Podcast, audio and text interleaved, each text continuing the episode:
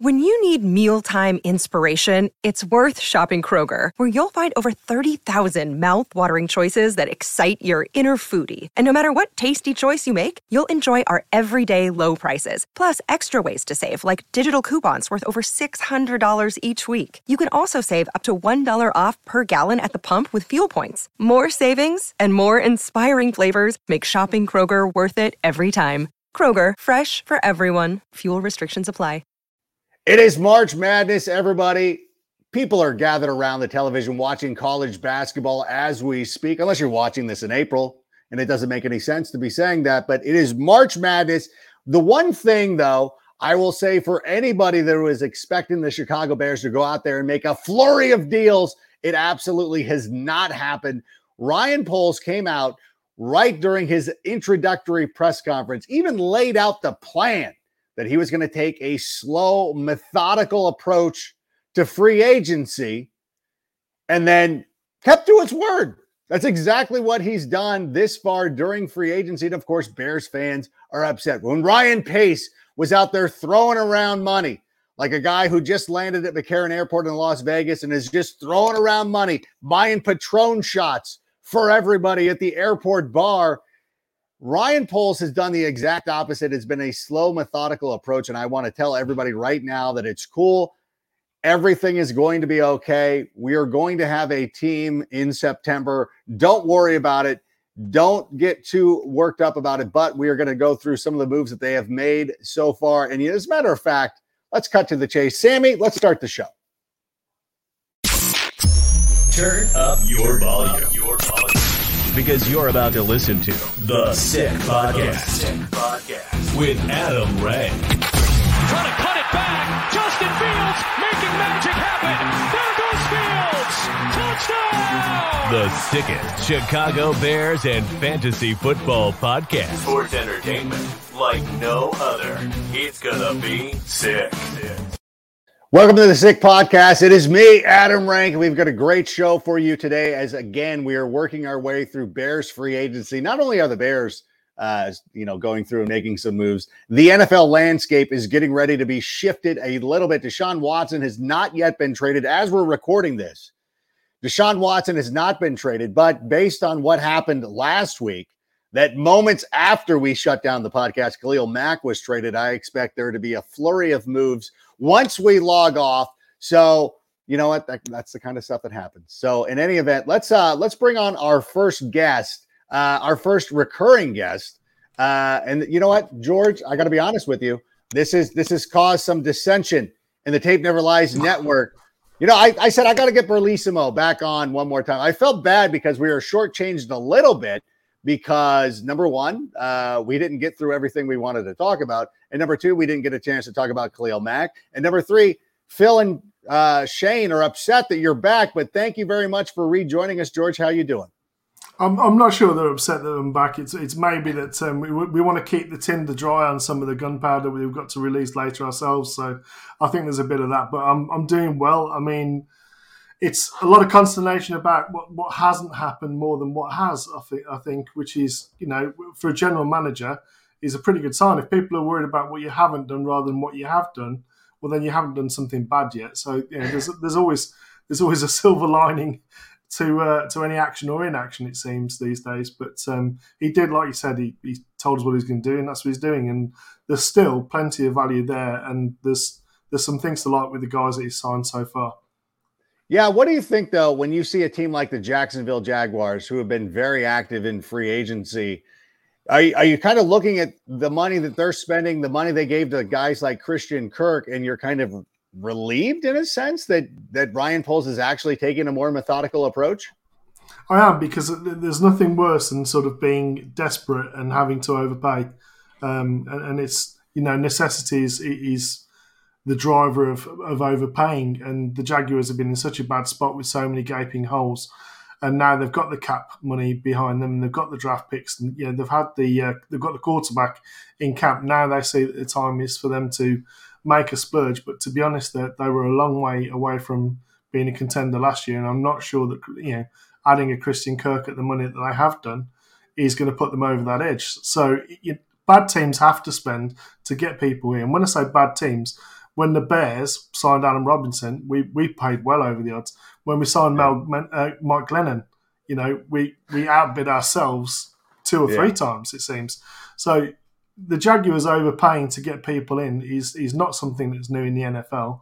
It's it's not something that's even or should be new to Bears fans. It's something that the Bears have done themselves. But the, the sign of a team that's that's kind of got it together is either those that are, are just making trade for pieces because everything else is there, or those that you know accumulating draft picks, letting people walk away in free agency because they're already developing the next person in line behind them, and that's why you see the same teams year in year out keep getting these uh, compensation picks because that's what they've been doing. They've been drafting well, they've been developing guys, and then they go away because we're not going to you know have massive cap on on part players.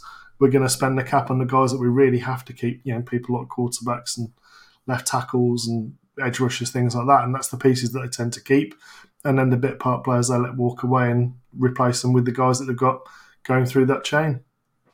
You know, one of the premier players in the NFL and a, obviously a premier player for the Chicago Bears, Khalil Mack, was traded just mm. after the show that we did last week. What did you make of that deal? I understand it. You, you, know, you may not like it, but you understand it. And it's, you know, Khalil Mack, when he's on, is unblockable. Like, there's a, there's a very few players in the NFL that are like it that can, you know, speed rush past one, speed to power another, run through another block, and then make a tackle with his back on, on your, your arch nemesis.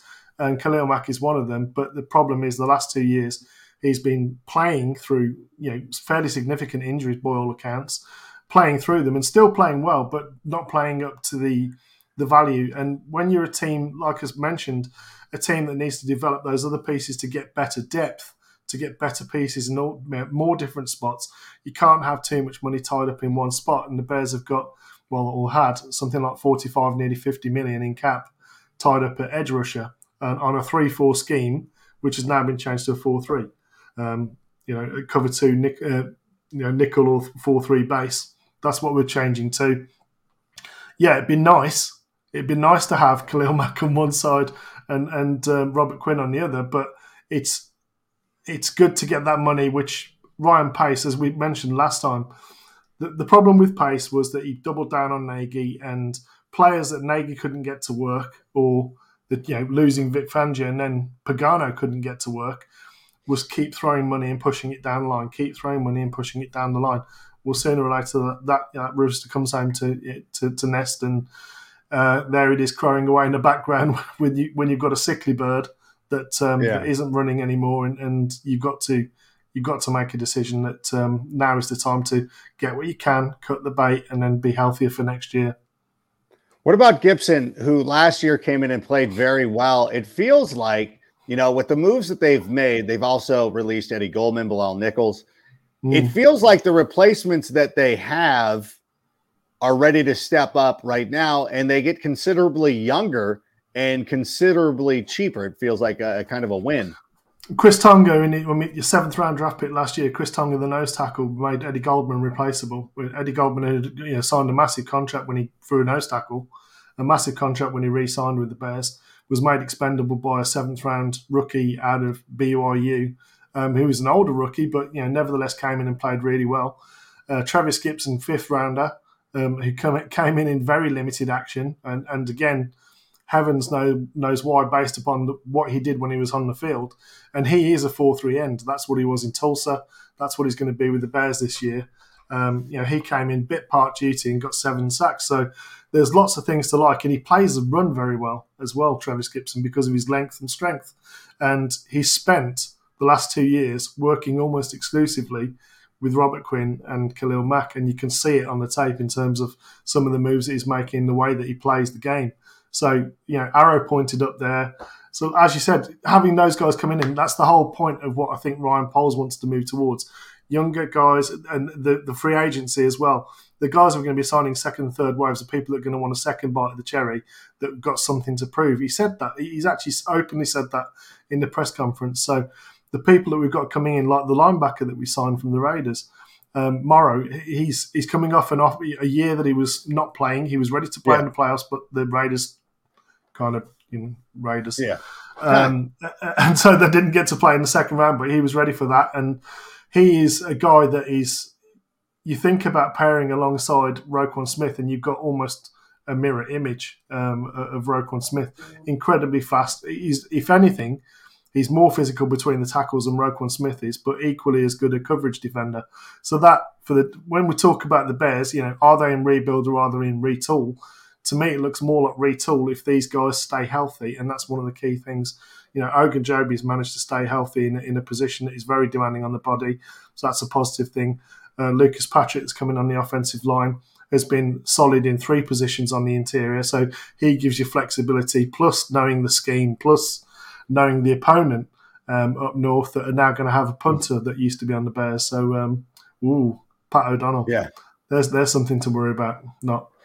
Um, but at the, at the, end of the day, like I say, I mean, there's lots of things to like about the, the people that we have signed so far, and there's there's room still for optimism in terms of value in the market. And people are talking about a retool addition by subtraction. Matt Nagy is gone. We now have an offensive coordinator who is very competent by all accounts, an ascending uh, uh, quarterbacks coach who's also you know OC material. You know that replacement coming in sort of after.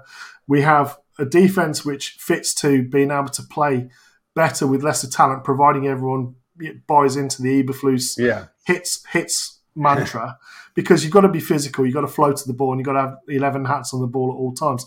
That's the thing that people got to buy into. Too many times last year, we saw the safeties roaming God knows where. We saw linebackers not not sure who they're going to cover in zone. We saw know, defensive guys, the defensive line were getting after it, and the two inside linebackers were getting after it.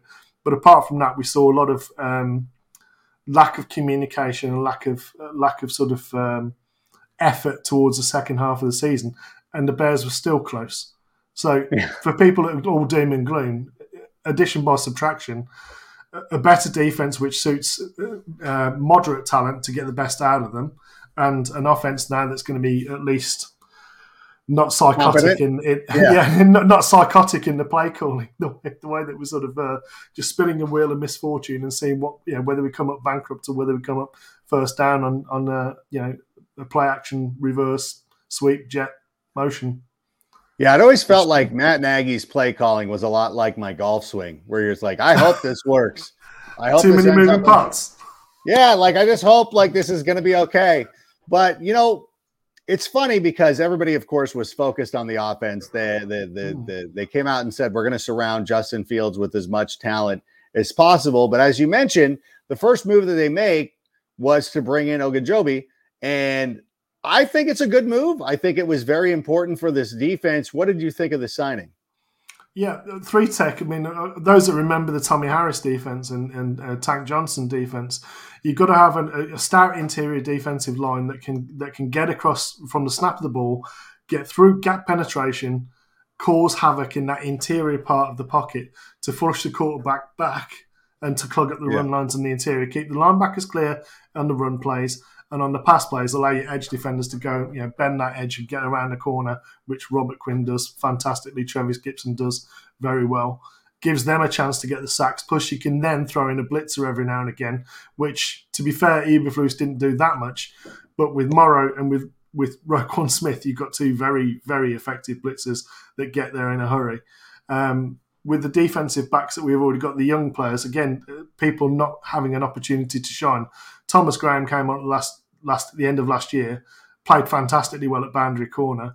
He is yeah. built for a cover two. That that is him. You know, the, the tape study, knowing where people are, knowing where people that can threaten his zone that are coming from other areas, and knowing when his you know his zone responsibility is redundant, and being able to then go and help out in other zones. So again, you know, lots of positivity in terms of the defense side of things with guys that weren't getting opportunities last year that are going to get opportunities this year. The yeah, best five is going to play on the offensive line. The best wide receiver is going to play. The best running back is going to play. The best quarterback is going to play. It's it's that simple. They're not tied in to any stigma over who was drafted by who, who was signed by who. Yeah. All of that's gone now. It's the best guys going to play. Yeah, and you know, and Ogunjobi has been so effective during his time in the NFL. Do you have some some tape to show us yeah, we, to kind of illustrate? We can show we can show a couple, and and hopefully I won't get into too much trouble by doing it. But if you want to pull up, are we? Tape, yeah, like I don't want Draft Doctor Phil to get upset with us, but Sammy, do no, we have some tape? I think I don't know. Listen, I- could do a couple. I know we're we're friendly. We're one play. I know. And by the way, if you hear it in the background, uh, my friends are out watching March Madness, so uh, there might be some things. But what are we looking at right here against the San Francisco So- 49ers? So here's Ogunjobi in the, in the position that we want him to be playing in, which is which is a three tech. So for those that, that don't know, just to you know to dumb it down a bit, you got one, two. So zero is there, which is nose tackle. One, two, three, four, five, six, seven. So that's the positions. These are the techs. That's a one tech. That's a three tech. Three tech is what we want him to play. So it's between guard and tackle, and the, the whole point is is to get what we what we want to do on defense is to get you know guard and tackle sort of guard and center you know blocking one guy or this guy who's a bluff, and they want to isolate at least one of these people. So you're getting one for one blocks rather than two for one blocks, particularly when you've got a back in the backfield.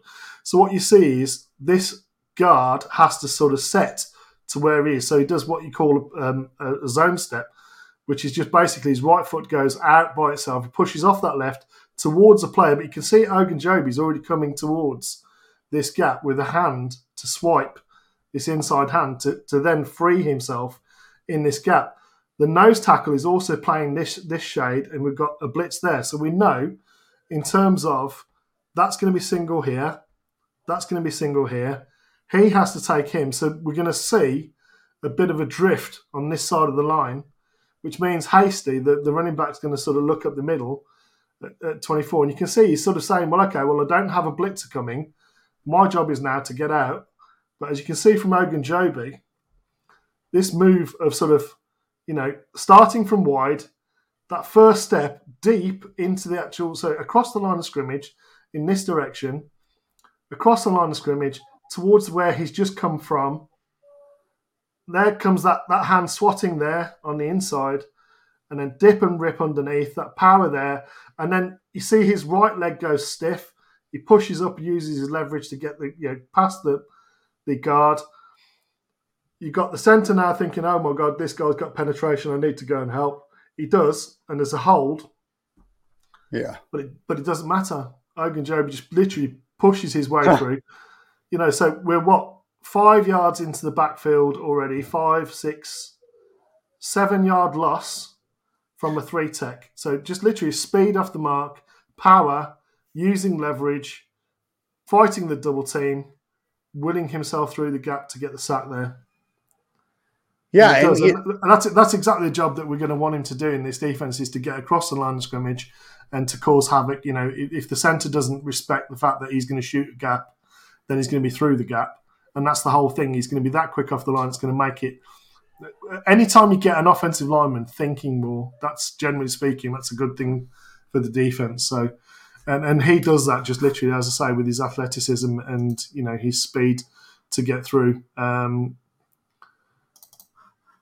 just one more Oh, against again. one more. again, don't get Yeah, don't what- get Phil upset with us. We're no, this is this more. is this is the last one. So so here he is this time. We, we got um, Seattle's starting quarterback, or, or how it seems at the moment, he's going to be Seattle's starting to quarterback. Drew Locks. The motion goes across. You, see- you see the zones again. So you're getting everyone doing the same thing here. So it's just basically like a like a slant is what you're getting on the defensive line. Again, that penetration, fighting the double team, and that that shock there on the guard. You see him fight both hands off at the same time, and the centre's already turned away from him, which is bad news for for Teddy uh, Teddy Bridgewater, isn't it? It's Bridgewater. Yeah, it's not. Yeah. Yeah. So, back, so it's the backup backup QB going over. I thought you were making a joke that Bridgewater was going to end up in Seattle too, and I'm like, oh, that makes sense. no, no, it's just purely I just um, I didn't look at the number right. But um, so that's just a couple of a couple of instances, just sort of showing again the same thing, being able to quickly get across the line of scrimmage, violently with the hands, just get the guard completely off him, and then he's through the gap and finishes. And he did that seven times from defensive tackle last year, and it was a combination of him playing nose tackle one and three. So he played all three interior spots that we would really sort of look at him uh, playing. He played all three of them, and he did them effectively. So uh, a great signing, as I say. So that's that's the tape.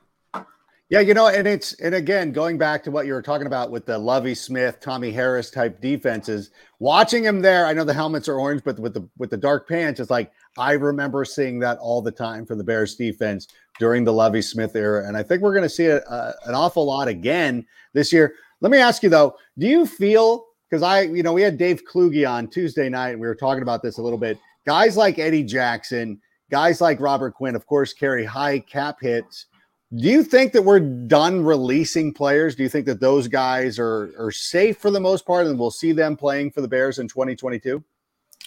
I think I think releasing to get to a position that we want to be in to sign people, we're done with that. What we will see now is potentially waiting for teams that need pieces, so pieces that we're willing to get let go of. Um, yeah. Sort of later into the, you know getting in towards the preseason, getting into the start of the season, and possibly up to the trade deadline, because then everything is post June first anyway in terms of cut. In terms of league, you're allowed to do two designation post June first cuts, but you can do post then anyway. You can you can release players, and as you see teams do every single year, it's into the next league year then. So that's what you'll you'll probably see. The, the candidates for that, I think, uh, that remain on the roster is probably Cody Whitehair, depending upon you know what type of guard we can get. a guy yeah. who's had a, two down years on a row, um, but you know we'll see what he does with uh, Coach Morgan, the offensive line coach for the Bears, and with the interior. You know, the Luke Pat- the uh, Patrick signing kind of gives you a bit of leeway in terms of is he going to play centre? Yeah, he'd probably be starting centre day one right now for us over Mustipher. Um, yeah. But we still need we still need a right guard. We still need uh, an improvement at left guard for me. Um, and Eddie Jackson's the other one. You know, for team coming towards uh, the playoffs, wants a, a ball hawking safety uh, that can play the deep centre field like a, a one high. Um, Eddie Jackson is that just don't ask him to come down in the box and you know, be a physical player because that's it's not his wheelhouse. It never was at Alabama, yeah. and it, it, hasn't been in the NFL. It's not what he's built to do. He's built to be deeper in the field and take the ball away, which is what he excelled at, which is why he got the extension. So, a team looking for that, you know, if they come in and sort of say, "Yeah, we'll give you a first round next year," and a third or something you know ridiculous, then yeah, you say yeah. But if he's playing well, then you keep him. It's just one of those. There's no urgency now for the Bears to have to do something with how they sit currently with the cap.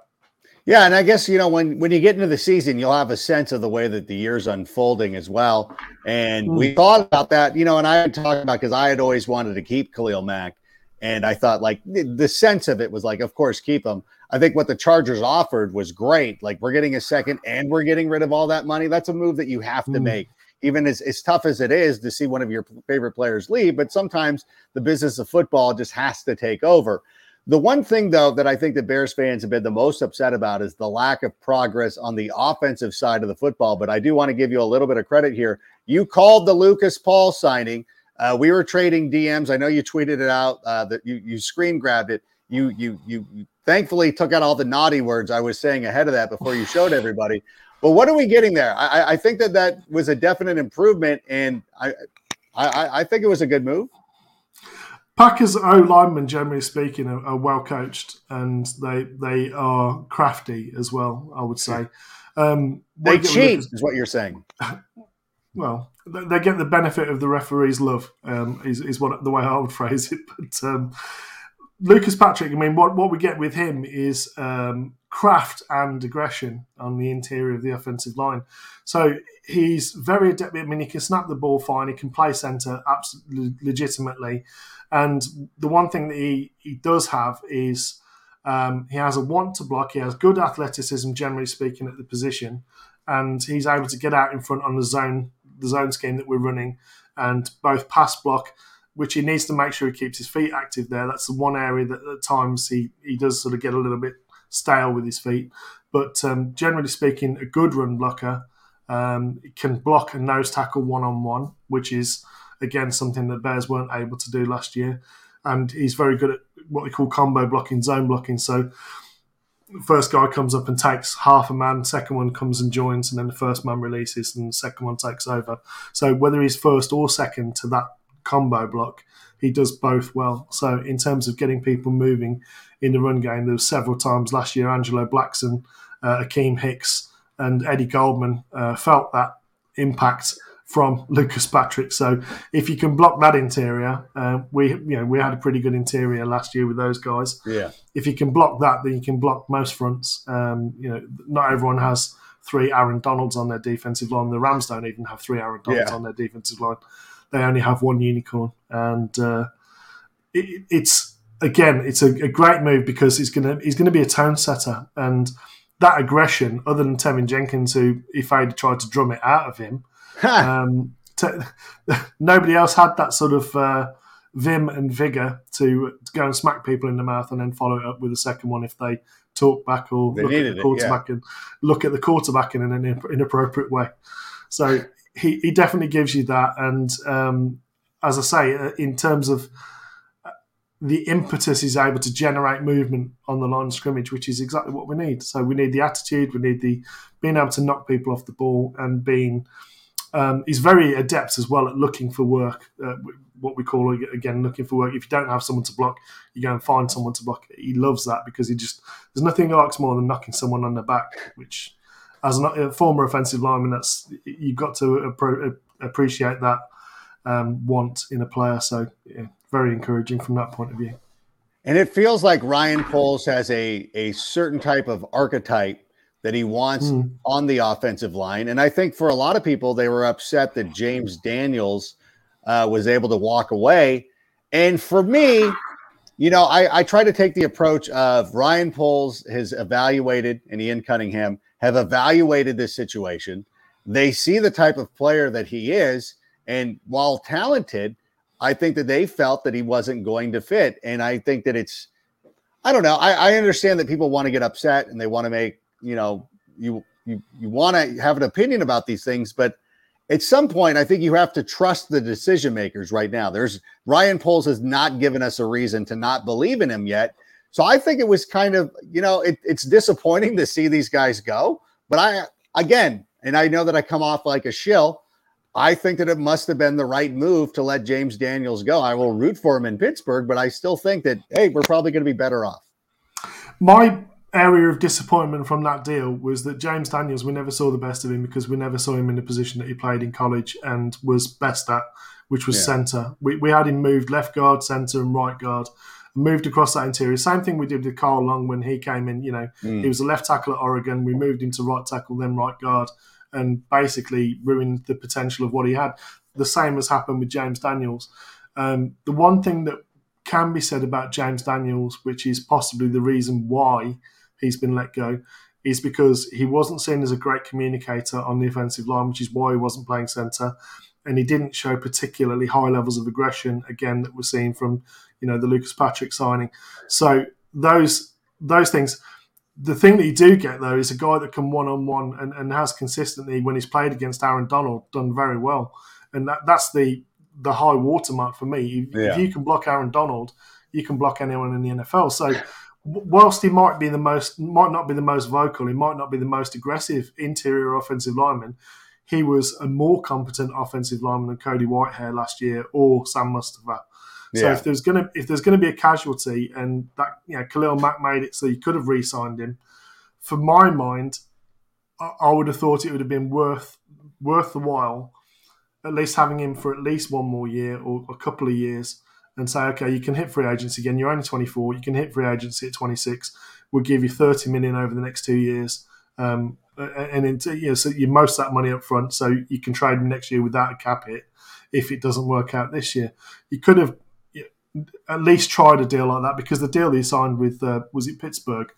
Yeah. Um, the deal he, the deal he signed at Pittsburgh, I think, was only like eight eight nine million a year. No, So- yeah, not a yeah, not a big number. yeah, not not a massive number. So it's one that I think would have been worthwhile trying him. But at the end of the day, he's gone, and the reason why is because we've got someone who's a, a bit of a glass eater that's come in from the Packers. He's going to you know knock people over and enjoy doing it, and let them know. And, and if someone touches the quarterback in an inappropriate way, he's going to go with the table and you know drop it over the back of the head like a WWE fighter or something. But Yeah. um, that, It's gonna be like Sabu, just dropping people on tables. That's it, or, or Bills fans um, who also do that. So it, it's it's one of those things that it, it was missing. It was missing from the offensive line, and, and the guys that showed that impetus, the rookies that should have been playing all of the second half of last year, as you as you previously said, and other guests have previously said, those guys didn't get the opportunity, and we have too many un- unanswered questions on whether they can do it to not Yeah. have a definite on the line. And Lucas Patrick is that, and James Daniels wasn't. Yeah, that was the one thing. I, I think that, you know, initially, once without seeing what the next move was, even though you called it, I thought that if you're telling me we're trading James Daniels for Lucas Patrick, I'm like, okay, that's that's fair. That's uh, hopefully hopefully the uh, the referees will still view him in the same vein, uh, like hey, like he was once a Packer, let him get away with that. But I, I again, I, I go back to the attitude, and it's and it's one of those things, and I just want to have these. I just want to have a tough football team. That is Yeah. the one thing that I want. I just want a tough football team. And I know, and we get, it, you know, you see it. You you mix it up in the comments, and people will be like, "Well, I don't want dumb penalties," and they, and I'm like, sometimes those are necessary. And yeah, you don't want you don't want Javon Wims type penalties and Tony Miller out there getting baited by cornerbacks, but you do want to have a a a, a number of tone setters out there to be like, I we can't touch Justin Fields or else something is going to happen. Yeah, d- dumb penalties are always worse on defense because they, they keep drives going rather than kill them. If you've got a decent offense, then if your quarterback is going to get smashed and out of the game, you're pretty much done with uh, as, a, as, a, as, as a game if your starter is out and you're having to go to a backup. So if you're not going to stand up and protect your quarterback and let them know from the very outset that they can expect ret- retribution immediately and from that point forward, if you're not willing to do that for your your franchise, which is stood behind you, um, accepting the ball from centre exchange, then there is no time to do it for for anyone else. Uh, On defense, you can keep drives alive with dumb penalties, which we Yeah. saw last year with the Bears. It's it's much more costly from that point of view. If you go and get a personal foul on, on the offense on first or second or third down, you can punt the ball away. Yeah, It's not a, it's not a problem. It, worst case scenario, you punt the ball away, you keep your QB alive, and that's that's the difference. Is you know if someone's gonna if someone's gonna stand over your running back, you push them off the ball and you help your running back up. Someone hits your QB like you go and hit, you go and hit them, and you hit them hard. And Yeah. if, if you get if you get a penalty for it, you don't throw punches because you're going to get ejected. But you can legitimately, you know, just after the whistle or just after they've decided to hit your QB, if you're the first person there because you've been hustling, you, you go and lay some timber on them and uh, you deal with the flags after. And again, if you live to live to punt the ball away, you're a happy man, and so is your QB for having someone defend him. And a lot of times too, if you're hustling and you're on the ball, like if Teven Jenkins, and this is where the lesson should have come, is like, yeah, you come in and light that guy up, let him swing on you and draw Yeah. the penalty yourself. Like you, like a lot of times the first person there does not get flagged. So Yeah. if you have that mentality, and it feels like this is what Eberflus wants to do, have hustlers, have guys that are holding the other team accountable. If that's the type of roster that we're building, I think that's good. And I and again, it's disappointing to see some of these guys. And listen, I'm with you. Like ultimately, like I wanted to keep Khalil Mack, I wanted to keep James Daniels. I like these players, but I have to have the understanding of like, you know what, this general manager knows what he's doing. He's got a vision for this. I think he's doing the right thing. And so I don't want to panic too much. And then I start looking at the wide receiver position, and I'm like, okay, we still have to have wide receivers. It's Uh, a very are- good draft. It's a very what- good draft. Is them. that but is that what we're gonna do? Are We're gonna draft four guys? Like what's gonna happen? No, there's there's still plenty of guys out there that can be more than No, serviceable. I heard on Twitter Uh, uh, there's only two guys left. That's it. Uh, well, yeah, apparently. I mean, alleg- allegedly that's the case. I mean, I'm just just quickly looking through the, the the free agents that are currently left at wide receiver. Um, so your guy Auden Tate's still out there. He's still got Oh my gosh. A- Oh. Adam Robinson, Adam Robinson, Will Fuller, T.Y. Hilton, Juju Smith-Schuster, uh, Sammy Watkins, Jamison Crowder, um, Cordero Patterson, Albert Wilson, Demarcus Robinson, Tre'Quan Smith, Odell Beckham Jr. He's pretty good, so here. Yeah. Um, th- th- there's there's still a number of names out there. Marcus Marquez Valdes-Scantling. Uh, I know people talk about his drops, etc. But uh, if Aaron Rodgers is coming out and saying he was our one consistent deep threat, yeah. probably something worth having on your on your roster.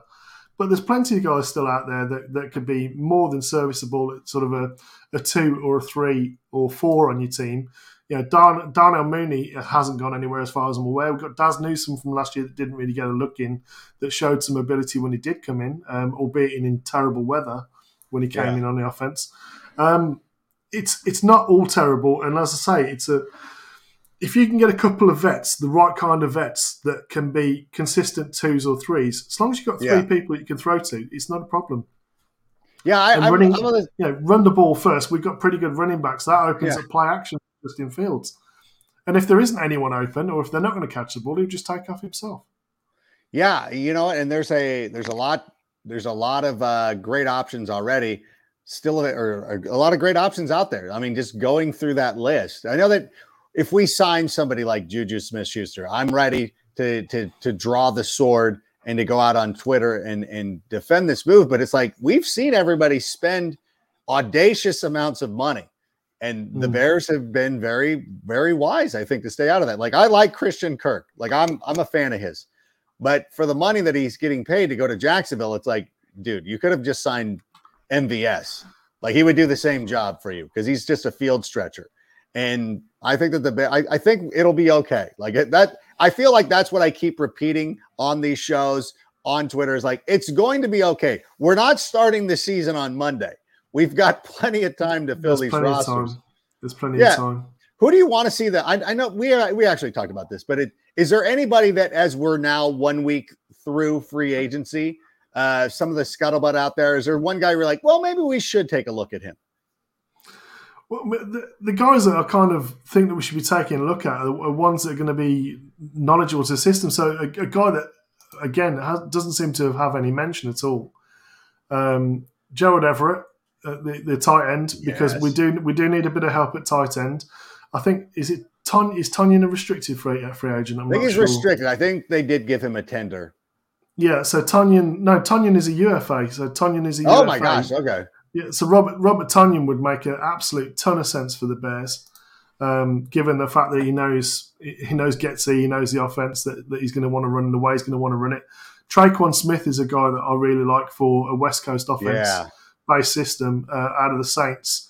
Uh, again, one of the younger free agents that's out there, very good, consistent wide receiver, and Valdes-Scantling to sort of to stretch the field. But you've still got fullback positions like you know Equanimeous St Brown would make some make some sense as a depth piece. I'm not talking about as an alpha number No, one yeah, yeah, wide yeah. receiver. And I think I think that's where the Bears are going to have to focus their attention on the first pick of the draft or, or second at the very least. One of their two second round picks is going to be an alpha type wide receiver that they're going to have to go and get early so that they've got their one in waiting, um, you know, on the roster for a relatively cheap price. Um, I think that's more likely because there, there isn't really other than Adam Robinson now on the market. Julio Jones, you could probably say, still fits that even at the age that he is. Um, that a legitimate number one wide receiver in the NFL. Those are the guys, and, and Julio Jones wouldn't cost you um, compensatory draft picks because he was released. So again, there's some there's some options out there. And Would you? thing- one- what? Let me ask you about Julio though. Like I, I, I get it. Like he's a big name, but I still think that if Julio is healthy, I think whatever you get out of him, he would be a great addition. Like I, I think that would be a, a, a wise pickup. Yeah, if you at the end of the day, the, the guy consistently throughout his career has, has produced not just as a speed guy, but as a as a move the chains, as a touch. Well, not so much red zone it seems in his career. He hasn't Yeah. he hasn't got the he hasn't got the touchdowns, but Never. not in the red zone. Not in the red zone, but the, the ones he has got have generally been big gains. But in terms of someone who's going to be consistently productive, then yeah, he's definitely that. But the, he will take the attention of a one wide receiver, and that's that's the key for. Yeah, you want the production. The production has to be there to a degree, but not every wide receiver is going to get sixteen hundred yards and eleven touchdowns every year. And if you're spreading the ball out um, to a greater number of receivers, and you're getting four or five wide receivers get four or five touchdowns, that's probably a healthier offense than one guy that is getting twelve, and Yeah. you got nothing else on your on your roster as wide receivers. It's it's far more difficult to take one piece away, uh, to take five pieces away than it is to take one. And if you're able to spread the ball about, spread the touchdowns about, then it means the defense has to worry about more parts. No, absolutely. And I know that it, you know, I always feel I always have to check myself because obviously I delve into fantasy football quite a bit.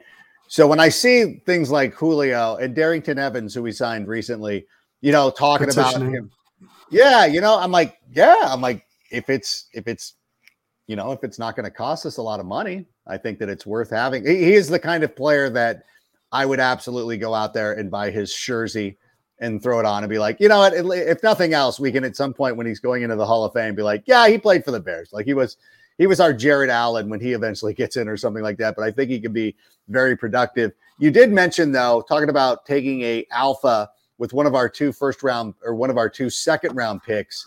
What do you think about taking wide receiver, wide receiver? Is that a possibility for the Bears in the second round? Uh, depending upon who they are, yeah. I mean, absolutely. If you're think if you're thinking about, and again, you need different types. Really, you wouldn't go after the yeah. same type. So, um, guy that I absolutely love and, and think is uh, a complete alpha that is looking like he's probably going to be there in round two is George Pickens, the wide receiver out of out of Georgia. He is an alpha. He's a number one wide receiver in the NFL for me. But then names after that you're looking at is like John Metchie, who's like a typical. Love he's he, yeah, he's your in addition to kind of guy, or you got Calvin Austin, who's a slot nightmare, you know, start stop monster. Um, your, your Tyreek Hill, dare I say, kind of option that you're going to look at. Wan'Dale Robinson out Kentucky, another guy that is an absolute uh, nightmare for teams. And if you want a sort of a, a field stretcher, um, you could you could do worse than Alec Pierce out of Cincinnati, the wide receiver. He's again a, more of a linear route runner, downfield threat, but uh, again fantastic hands and a great catch radius. So you've got again options for different types. In terms of the second round range, that sort of second round George Pickens, David Bell, John Metchie, Calvin Austin, all of those guys are probably second round type values, but it depends upon what we do on the interior of the offensive line because we've got to answer both guard positions and centre, and we do need some depth in free agency at wide receiver.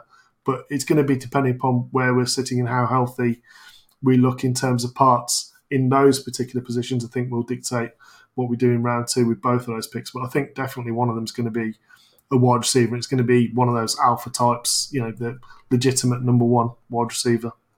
Yeah, you've got me fired up for Pickens, and if it doesn't happen now, I'm going to blame you, and I'm going to be very upset if it does. Like I've got my heart set on it, and it's just one of those things. Watch, you know, watch um, the pack. Watch the Packers take him in round one, and I then we're worried about it for the rest.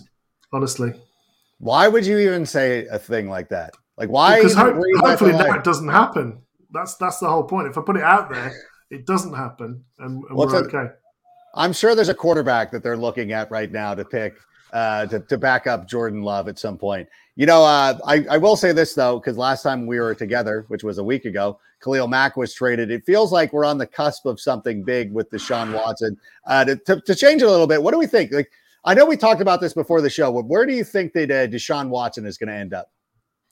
I, I, think from everything I hear, it's going to be the Saints. So it's going to it, it's that would be the best fit in terms of the pieces that they've got on their offense, um, other than Taysom Hill. Uh, you know, it would make sense to have a, a, guy. He would make that offense far more dynamic. It would be a move away from what they had with Brees. And last year they didn't have much of anything other than you know Jameis's resurgence and then subsequent breakdown. Um, but it would make sense. It would make sense in that that sort of NFC South that for the Saints for them to to have him down there. Um, I think it'd be a better environment for him, you know, providing he can keep himself uh, clean of drama and uh, accusations. And, uh, uh, you know, I'm sure that that will get addressed through the civil courts and, and, and that sort of side of things. There is never, just to be serious for a second, that there's never um, a satisfactory outcome from accusations of that nature. But, um, nevertheless, you know, if justice is served in one shape or another for the women making the allegations and and for Deshaun Watson, then if he gets that sorted and behind him, then he can be a good quarterback anywhere. But I, I do believe it's probably going to be the Saints. And, yeah, and again, in terms of the, the weapons that they've got available to them, it, it, would it would benefit him. They've got a pretty good offensive line there, which is something he's never had at the Texans. And it would give Dennis Allen an opportunity to really be successful in his second stint as a head coach, which is probably the reason why they're moving so much capital to try to acquire him. I did think it was interesting, though. Mitch Trubisky uh, ended up going to the Pittsburgh Steelers. The Steelers could have obviously been in the mix for Deshaun Watson. They have dealt with a similar type of situation with Ben Roethlisberger earlier in his career, but instead gone and picked up Mitch Trubisky. I'm of the mind uh, if if Mitch would have gone to any other organization, any other franchise, I kind of would have been like, yeah, whatever. Like he he is who he is. Uh, I think going to Pittsburgh, and maybe I'm I'm I'm way off base here, but I'd love to get your thoughts on this. I think that he could have kind of a Ryan Tannehill type resurgence where he's never going to be the best quarterback in the league. He's not going to go out there and throw for 4,500 yards and 50 touchdowns. But I think if you put him in a good organization, surround him with enough talent, he can be successful. What's your take on Mitch Trubisky landing in Pittsburgh? I think the Tannehill com- uh, the comparison is um, a stroke of genius. If you, if you, know, I mind like it, it massage your ego a little bit, but I think it's fantastic. Thank you. I need it. it it's I think it's exactly what Mitch Trubisky needs, which is a strong running game, good play action game, and using his mobility, which is the thing that Tannehill, with all the turnovers he had in Miami and all of the mm-hmm. you know the inconsistencies he had there, getting with a strong running game, getting with a play action game, and a coach who's you know calm, competent, keeps people held to account. And you've seen what the, the results have been at the Titans since uh, Tannehill went there, and I think that's no different to Trubisky. I think Trubisky was a victim of circumstance. He should never should have been taken two overall. It should have been you know uh, either of the other two QBs that that went subsequently. But for what he did have, Mitch, when he's not thinking, is a very competent quarterback. So two minute Mitch was a thing. Legitimately, yeah. it was a thing. 2 minute Mitch, when he's not I'm not having to think about the plays because he's done them, done them, done them, done them, done them. He's not having to think. He can process and he can do two minute Mitch was was money. That was money Mitch. But having Mitch having to think and then process and, and look at coverages and things like that, not half field reads, not helping him out with floods and levels, um, all things that Nagy didn't do that competent offensive play callers do, even for people like Aaron Rodgers. You know, we saw those concepts being run by the Green Bay Packers last year. If it works for Rodgers, why wouldn't it work for Trubisky? Yeah. And and you know, it, it, it makes things more simple for a quarterback. So with a competently run team, um, it, it, it, makes sense. You know, the Steelers are definitely a competently run team. The consistency, yeah. you, you can't have that level of consistency without a man at the top who's keeping everybody under him held to account and putting people in positions to succeed where their strengths lie. It's been the same at Belichick and it's the same at Tomlin. Consistent success based upon putting people in a position that suits their skill set best and, and keeping people held to account to know you're on, do your job. So for Mitch Trubisky, eliminate some of the processing, make things a little bit more simplified in terms of reads, and he'll be a more than more than competent comparison to Tannehill. So I think it's yeah. uh, you know for the money that they've spent and, and for the opportunity it gives Trubisky, I think it's a great signing all round for them. Yeah, I really hope it works out for him. And again, once he went to the Steelers, you're like, okay. And I, you know what? And I applaud the Steelers for they could have easily taken on the situation that's going on with Deshaun Watson, but they decided to go with somebody else and give him a shot. Perhaps they're drafting a quarterback. He could get Mike Glennon out of there uh, from his starting spot, but I'm glad that he's going to get an opportunity to uh, start for the Pittsburgh Steelers. And I think for the Bears fans, you know, we should just chill out. Like, you know what? Mistakes were not mistake, but mistakes were made and picks were drafted and whatever. And what, what is in the past is in the past. We can root for Mitch Trubisky moving forward. And but in any event, geez, Louise, um, I don't want to keep you too long, so I do want to thank you uh, for, for, by the way, coming back and doing this back to back. It's unheard of. It's unprecedented on the Sick Podcast with Adam Rank. We've never had we've never had a repeat guest, I don't think, and I don't think we've had one who who did back to back. I appreciate you coming on. We appreciate your insight. What else do you got going on in the next couple of weeks? Where can people find you? I know that you're very active all over the uh, the interwebs, but where can people see you next? So the very next show is actually later today. We're going live and we're, we're doing an all 22 breakdown of um, Larry Ogunjobi and the guard center that we, we have taken in free agency. So that's going to be on um, X's with the O special on the Patreon on the Tape Never Lies network. So that's thetapeneverlies.com. So what we've seen today with that tape breakdown, it's, it's like an extended interactive live um, with the audience um, show where we go through for probably an hour and a half to two hours literally breaking down the tape. And then Sunday, um, we're back on the draft mob looking at the NFL draft. We actually have um, a defensive tackle, a stroke defensive end from Appalachian State coming on as a guest. We're going to look at his tape and interview him live as well. Um, so our audience will be able to take part in that, and that's the next couple of things. And then, you know, hopefully at some point in the future, back on with you again when we've got some more things to talk about. Um, but don't, again, thank, you, thank you for having me on. Don't threaten us with a good time because I'll do it. And I know that Phil and Shane, listen, I'm not going to take it. Listen, I want, obviously, if, what you saw today is a small piece of what you're going to get on the Tape Never Lies network. They go deeper into it. Phil's a lot smarter than me and asks better questions. So you'll get a more comprehensive look at these guys. We just got a little taste, little preview. Uh, but we do appreciate you uh, taking the time and breaking down uh, some of these signings. And of course, as the Bears move on through free agency, we will bring you back. You are one of our favorites. You're over. By the way, you're over. Like that, you didn't know what the phrase over meant. Anybody who, who follows me know that I love using wrestling parlance. And the term over is how wrestlers talk about being very popular. You get a pop from the crowd. I'm over. And it's a thing, and you're like, oh my God, am I over? Like you didn't understand it. D'Lo Brown let you down that he never told you what that meant. well, there is another over. I can just a bit of breaking news. It looks like La'el Collins is uh, post June first cut for the Dallas Cowboys. So oh wow! That looks like looks like that's going through. And again, he's a guy that has played offensive tackle and guard for the Cowboys, yeah. done both well. So again, in terms of a free agent pickup that you could uh, you could get without hurting compensation, that's definitely one for the Bears to take a look at. I think he was uh, owed ten million this year. Um, again, with not signing James Daniels, we've got that ten million. It is, yeah. Like he would be a fantastic addition. I got to be honest with you, Dallas Cowboys you know what? You could have saved yourself a lot of trouble. Just just release Zeke. Like of all the guys that you should be getting rid of, getting rid of Zeke would have probably saved you a lot of heartache, and you could have kept them. I don't know the, the the cap details, but you could have kept. I would rather have Amari Cooper and Collins over Zeke, but I don't know. What do I know? Yeah, I mean it's it's probably a good idea to have more pieces than less pieces. Just a simple, simple thing. Simple addition. All right. Well, George, thanks again. Uh, thank your wife for letting you uh coming on again. I know you had it. Listen, it's I understand. I understand the dance that we have to make sometimes. So I uh, appreciate you. Appreciate the misses allowing this, and uh, and of course our, our, our overlords Phil and Shane for for allowing this as well. We love them, and uh, thank you so much for being here. And we'll talk soon. Slanjiva. Slanjiva.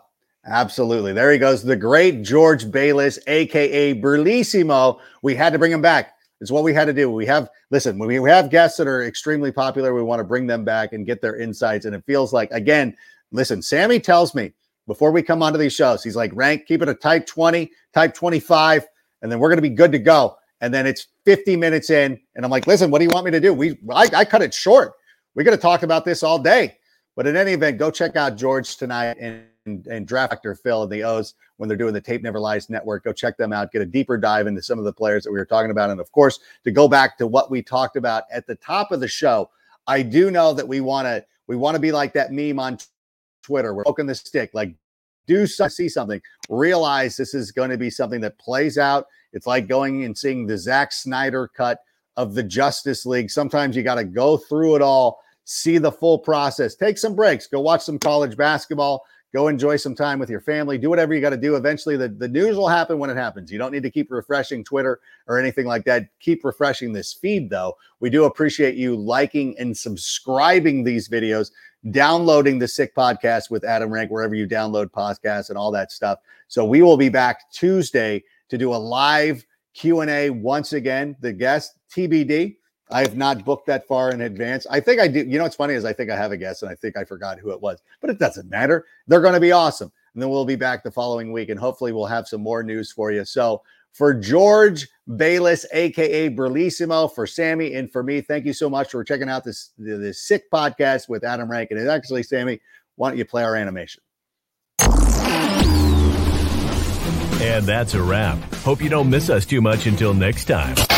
Follow the Sick Podcast with Adam Rank on YouTube, Instagram, Facebook, Google Play, and Apple Podcasts.